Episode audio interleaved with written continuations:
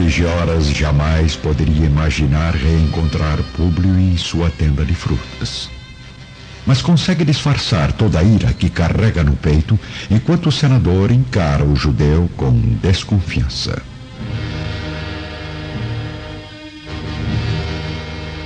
Como sabe meu nome, judeu? Ora, e quem não conhece o grande senador romano, último representante da tradicional família Lentulus? Então, se já me conhece, mande logo estas frutas para o meu palácio. Quero que minha esposa as receba ainda hoje. Pois não, mas permita-me refazer a pergunta. Não está lembrado de minha pessoa? Vocês, judeus, são muito parecidos.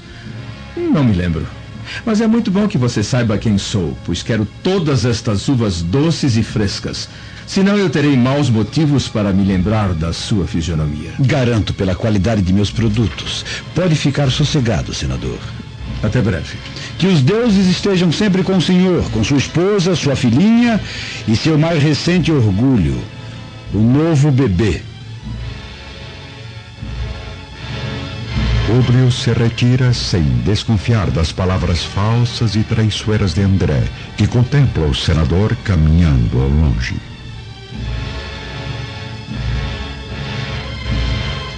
Até breve, miserável. Até muito breve.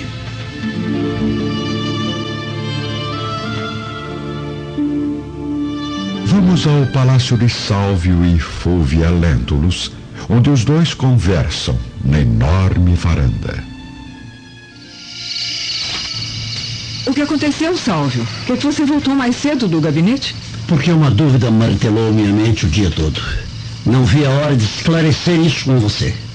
Mas o que será de tão importante para abandonar o serviço, deixando o governador sem nenhuma assessoria? É como Pilatos mesmo disse, eu sou um assessor imprestável. Por isso eu creio que a minha presença não faz tanta diferença assim no governo corrupto de Jerusalém. Fala baixo, homem. As paredes têm ouvidos. Mas quem ouviu algo muito estranho hoje pela manhã fui eu, sabe? Pois então diga logo. Eu preciso de repouso. Minha dor de cabeça começa a voltar. Estive no palácio de Públio a fazer uma visita ao bebê de Lívia. E tive a oportunidade de falar com a pequena Flávia sobre o seu colar de rubi. Meu colar? Ora, Salve, mas tantos assuntos interessantes a conversar com uma mulher tão inteligente como Lívia e, e você resolve falar sobre o meu velho colar de rubi? Flávia assegurou a mim e a mãe que não brincou com o seu colar ontem à noite. Por que você mentiu, Fúvia?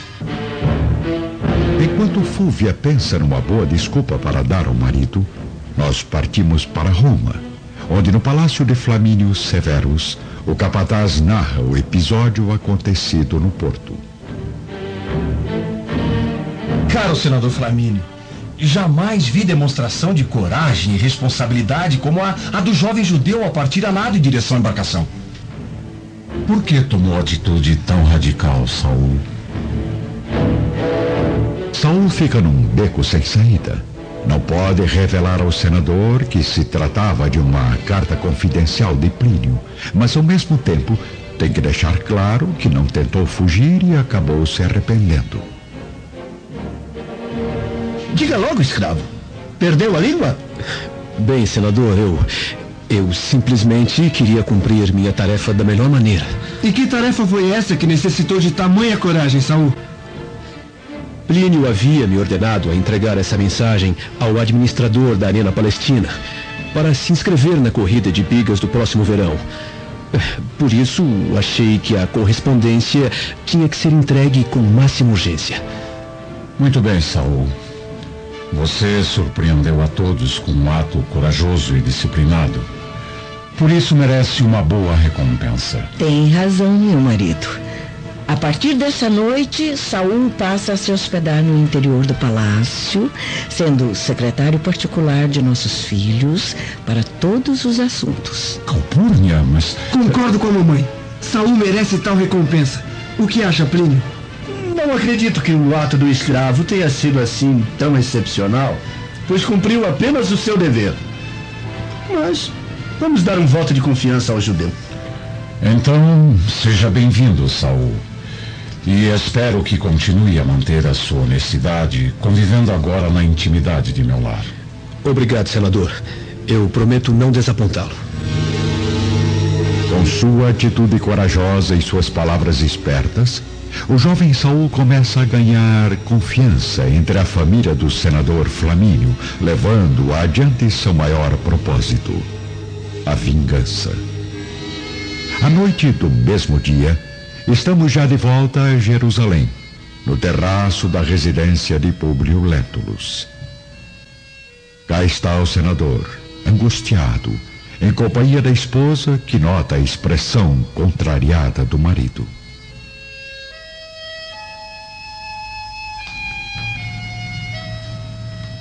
Querido, eu não gosto de te ver assim com tanto desgosto no coração. O que houve? Por acaso não encontrou em Jerusalém a paz que procurava para desenvolver suas obrigações? Não, não é isso, Lívia. Estou apenas cansado. Ainda estranho o clima da Palestina. Precisamos apressar nossa mudança de Jerusalém para, para um ambiente mais calmo onde possamos ficar mais a sós, longe deste círculo de pessoas mesquinhas, com hábitos tão diferentes dos nossos. Quando partimos para Nazaré? Bem próximo de Lívia e Públio, na entrada principal do palácio, André de Gioras se aproxima do sentinela carregando em sua velha mula as caixas de uva encomendadas. O que deseja, forasteiro? Encomenda para o senador Públio. Ah, então é o judeu das uvas. Sim, a seu dispor. Tenho aqui três caixas de uvas da melhor qualidade. Posso entrar para entregá-las pessoalmente?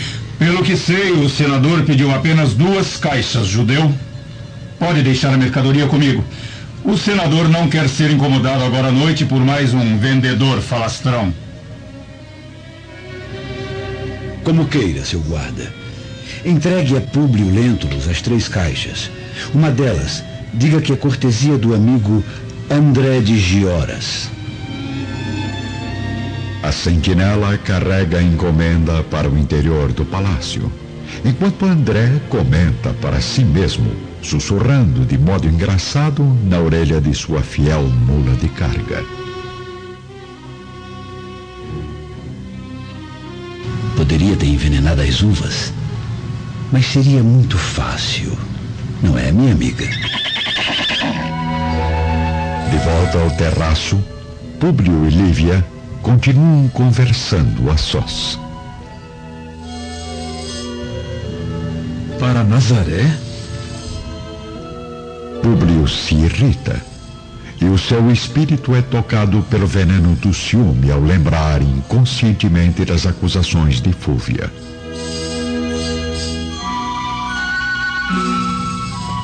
Sim, meu marido. Eu juro que se pudesse, partiria para Nazaré amanhã mesmo.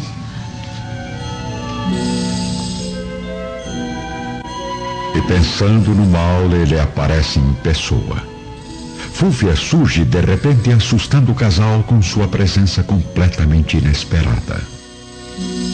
Amanhã mesmo? Mas por que tanta pressa, querida Lívia?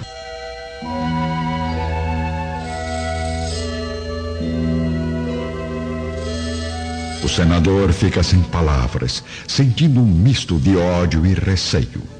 Lívia não entende a pergunta cínica de Fúvia.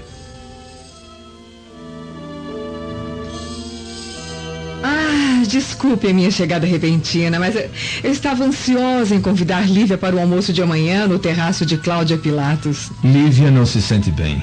Agradeço o convite à Cláudia. Diga que fica para outra vez. Fúvia. Boa noite, Fúvia. Eu e minha esposa já estávamos nos recolhendo para nossos aposentos. Não fique preocupado, senador. Será apenas um almoço entre mulheres. O governador Pilatos não estará presente na reunião. Boa noite, Fúvia. Já disse que Lívia não irá a este almoço. Com licença. Públio sai transbordando de raiva no coração, enquanto Fúvia veste mais uma de suas máscaras, tentando sensibilizar a confusa Lívia. Eu não sei o que deu em Públio. Eu sempre o tratei tão bem, como se fosse um filho. Parece que ele está com raiva de minha pessoa. Eu estou certa, Lívia? Não, é, é claro que não, senhora Fúvia. Públio está apenas cansado. Eu espero que seja só isso mesmo, minha querida. Bem, eu já vou indo. O convite para o almoço ainda vale, caso tenha coragem de é, é, desobedecer o seu cansado marido.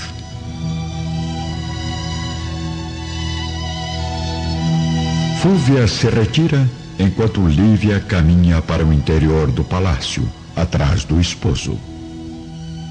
No enorme salão, Publio observa a chegada das caixas de uva encomendadas. Aqui estão as uvas, senhor. Mando deixá-las na dispensa? Não entendo, servo. Eu havia encomendado apenas duas caixas ao judeu. Segundo o capataz, uma veio de cortesia, a mando do vendedor, André de Gioras. Publio sente um calafrio no peito ao ouvir esse nome, mas ainda não consegue ligar os fatos. Está bem. Pode deixar as caixas aqui mesmo. Com licença. Lívia entra no salão, preocupada com a atitude grosseira do marido em relação a Fúvia. O nome André de Gioras lhe diz alguma coisa, Lívia? Parece um nome judeu muito comum por aqui. Ah, me desculpe a franqueza, meu marido, mas eu não consigo entender suas atitudes. Primeiro, responde com aspereza a Fúvia sem nenhum motivo aparente. E agora me pergunta sobre um nome que nunca ouvi antes. Tem razão, querida. Eu é que lhe devo pedir desculpas. Na verdade, eu não tenho nada contra a Fúvia. Apenas não tolero quando invade sem motivos a nossa intimidade.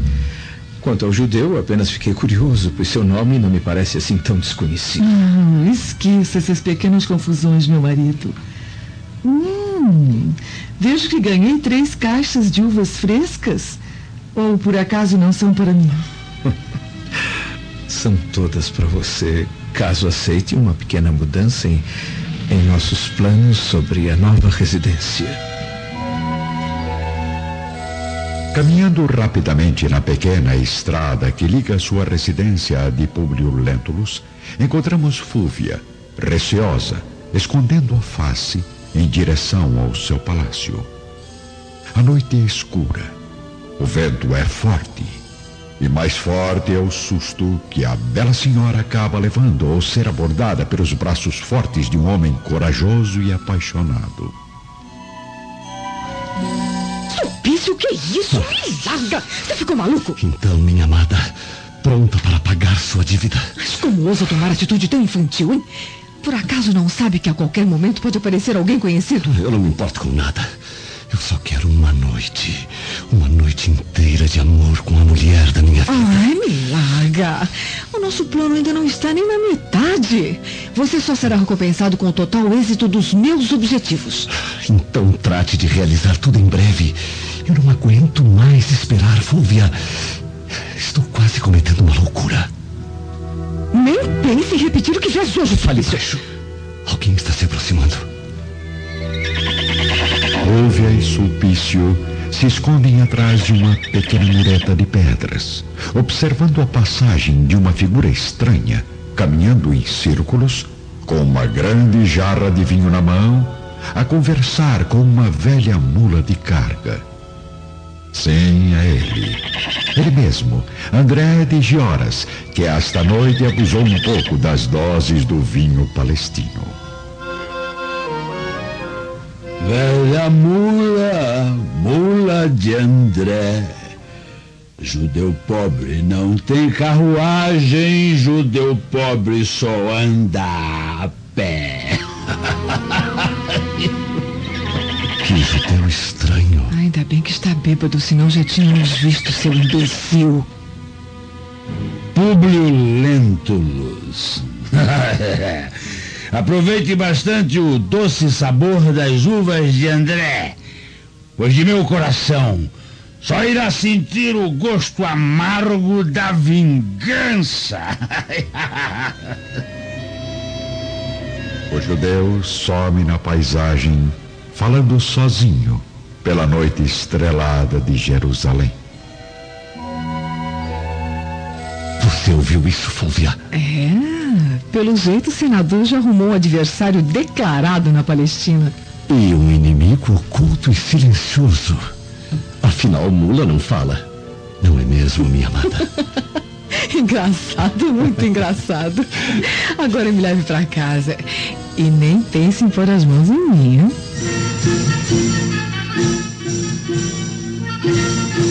Ainda no salão do palácio, Lívia e Públio estão a sós. Decidi hoje que será melhor nos instalarmos em Cafarnaum. Mas mas não estava certo de irmos para Nazaré? Lívia, você é tudo que me resta neste mundo.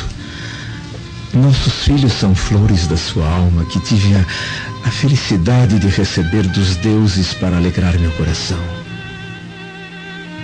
Me perdoe, meu amor. Há quanto tempo venho sendo grosseiro e insensível, esquecendo o carinho que sempre demonstra por mim. Ora. Pareço estar despertando agora de, de um sono profundo, com a mente ainda receosa e confusa. Tenho tido pensamentos estranhos, absurdos. Temo perder seu amor. Saiba que aguardo para sempre no coração. Me perdoe. Me perdoe. Que é isso, Públio? Está chorando? Sim. Minha alma está repleta de visões sombrias, prevendo o fim da nossa felicidade. Públio. Mas eu preciso ser forte. Oh, querida, não me abandone. Me dê sua mão para atravessarmos juntos a estrada da vida, porque eu sei que a seu lado eu posso vencer o próprio impossível. Tomando as mãos do marido, Lívia o conduz para o terraço, traduzindo todo o seu sentimento através das cordas da harpa, na melodia de uma canção escrita por Públio em sua mocidade, e que há muitos anos não tinha o prazer de ouvi-la na voz de sua amada esposa. Alma gênia de minha alma, flor de luz da minha vida sublime estrela caída das belezas da amplidão. Quando eu errava no mundo triste e só, no meu caminho chegaste devagarinho e encheste meu coração. Vinhas na bênção dos deuses, na divina claridade, tecer minha felicidade em sorrisos de esplendor meu tesouro infinito.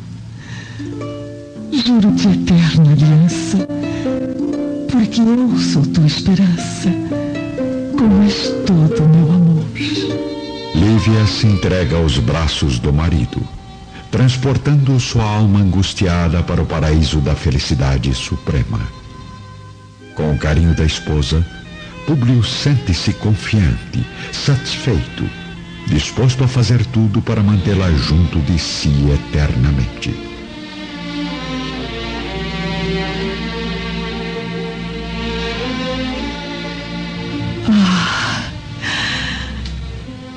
Nunca senti tamanha paz no espírito desde que chegamos à Palestina. Somente uma coisa me faria completamente feliz agora, Público. Já sei provar aquelas uvas frescas que acabaram de chegar.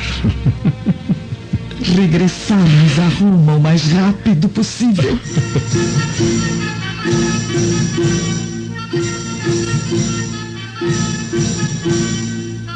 Vamos agora ao quarto de Sálvio e Fúvia, onde ela acaba de chegar, observando silenciosamente o marido dormindo.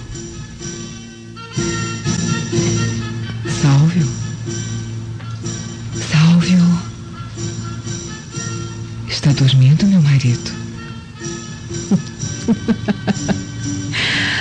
Ótimo. Dorme como uma pedra. Aproveitar para descer e tomar um belo copo de vinho. Preciso relaxar. Traga um para mim também, Fúvia. Temos muito que conversar.